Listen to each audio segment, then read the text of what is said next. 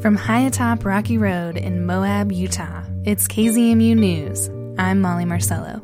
This is your news for Tuesday, June 28th. The Utah accent. Sometimes it can be hard to pin down or even describe to those not living here, but it exists, especially in rural southern parts of the state. And new research suggests that it's more complicated than you might think. Justin Higginbottom speaks to a linguist about why some Utahns sound, well, a little funny. When I saw what was on sale, I placed an order for three bales of corn, both whole and skim milk, and enough salsa to give me an ulcer. And I ended up spending more than I wanted to on the whitened cotton thread, but it was too good a deal to pass up. That's Joey Stanley talking how he usually talks. He's an assistant professor in linguistics at Brigham Young University, and he's studying the Utah accent, which sounds like this. When I seen what was on sale, I placed an order for three bales of corn, both whole and skim milk, and enough salsa to give me an ulcer. And I ended up spending more than I wanted to on the whitened cotton thread, but it was too good a deal to pass up. Stanley researches sociolinguistics. That's how language interacts with social factors like race, class, education, and religion. And so I'd like to explore how Mormonese works. So, is there a line between members and non members in Utah? Mormonese is how members of the Church of Jesus Christ of Latter day Saints speak. It seems like the Mormon accent in Utah tends to be a more exaggerated form of the Utah accent. Outside of Utah, it seems like Mormons sound more like they're from Utah than from their own place. His findings suggest a Mormon living in California or Alberta has a tendency to sound like they're from Utah. Not only that, but a Mormon in Utah will sound different than a non member of the church. Part of that could be because Mormons tend to socialize with each other, but Stanley thinks there's something else going on. But when you get people like in Utah County or especially Salt Lake County or places where there are a lot of non members, they still sound a little bit different. And it could be because they want to show you that they're Mormon. Like, hey, this is part of my identity. I talk a certain way, I dress a certain way, I behave a certain way, I go to church on Sundays, and my accent is this way because that's what you expect me to do because I'm a Mormon. He says there's more agency to the way we speak than we might realize. Recent research shows that when it comes to language, we're not just passive byproducts of our demographics. For example, I'm from St. Louis and I'm white, so I sound like someone who was born and raised in the Midwest who's a white 33 year old male. But it's not that I, I, speak this way because I just happen, you know, it just it just falls upon me and I'm, I'm stuck with the way I do. I speak this way partially because I want to show you and other people that I am a 33 year old male born and raised in the Midwest.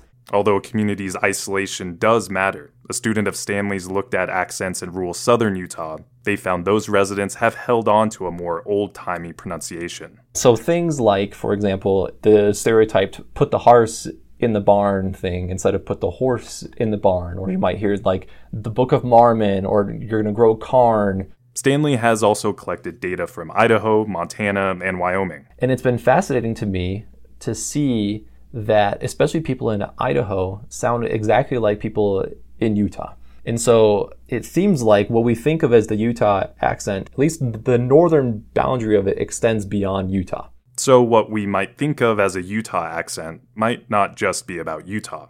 Justin Higginbottom for KZMU News. The Bureau of Land Management has a new plan to replace the boardwalk at the Mill Canyon Dinosaur Track site. It includes several safety precautions to protect the 112 million year old fossils while construction work is completed. First and foremost, they will have at least one contract or BLM paleontologist on site and monitoring what's happening whenever they're doing construction work. So that's a great step forward. Lee Shenton is the local chapter president of the statewide Utah Friends of Paleontology group. In January, one of their members alerted the BLM of possible risk to the dinosaur tracks. The BLM contractors had begun replacing a warped wooden boardwalk on site, and the observer saw tire marks and heavy equipment in areas known to have fossils. And unfortunately, there was some damage to fossilized footprints out there. The good news is it was not particularly extensive, but it could have been if they hadn't been stopped. And to their credit, uh, they stopped basically immediately and then reviewed what they were doing and asked us and many others how it could be done better. Shenton says the track site is very rare for North America. It preserves around 200 different footprints of at least 10 different species, from dinosaurs, birds, and crocodiles. Many of them are very well preserved, so we'd like to see it protected, and uh, obviously the BLM has. Uh, a better view of how to do that now. The BLM engaged several paleontologists to make recommendations on how to move forward with safely building a new walkway on site. This path is meant for public use, so visitors don't tread directly on the tracks. Shenton says this is important because even though the site is hard rock, it's not that thick. It's uh, maybe 10 or 20 centimeters thick in some places, and it's brittle. The problem is if you even walk on it, the human body weight, if you step on the edge of one of the preserved tracks, can put microfractures in the rock and you won't even notice damage until next spring when the freeze thaw cycle uh, completes its business again. The BLM's preferred plan would create a new walkway out of steel and concrete. The route to the construction area would be clearly marked and flagged to avoid further damage to fossil tracks and traces. And most importantly, to the Utah Friends of Paleontology group, an expert paleontologist will be on site to monitor construction, unlike last time. The plan to replace the walkway at the Mill Canyon Dinosaur Track site is available for public comment until July 26th. You can find a link in the show notes on our website or podcast. The Mountain West's public lands are a big draw for families. Now, the Forest Service is bracing for a big one up to 10,000 people at the Rainbow Family Gathering. Organizers say the events are designed to pray for world peace. They've been held for decades, and this year's is in northwestern Colorado, near Steamboat Springs. The gathering doesn't have a permit, making it technically illegal.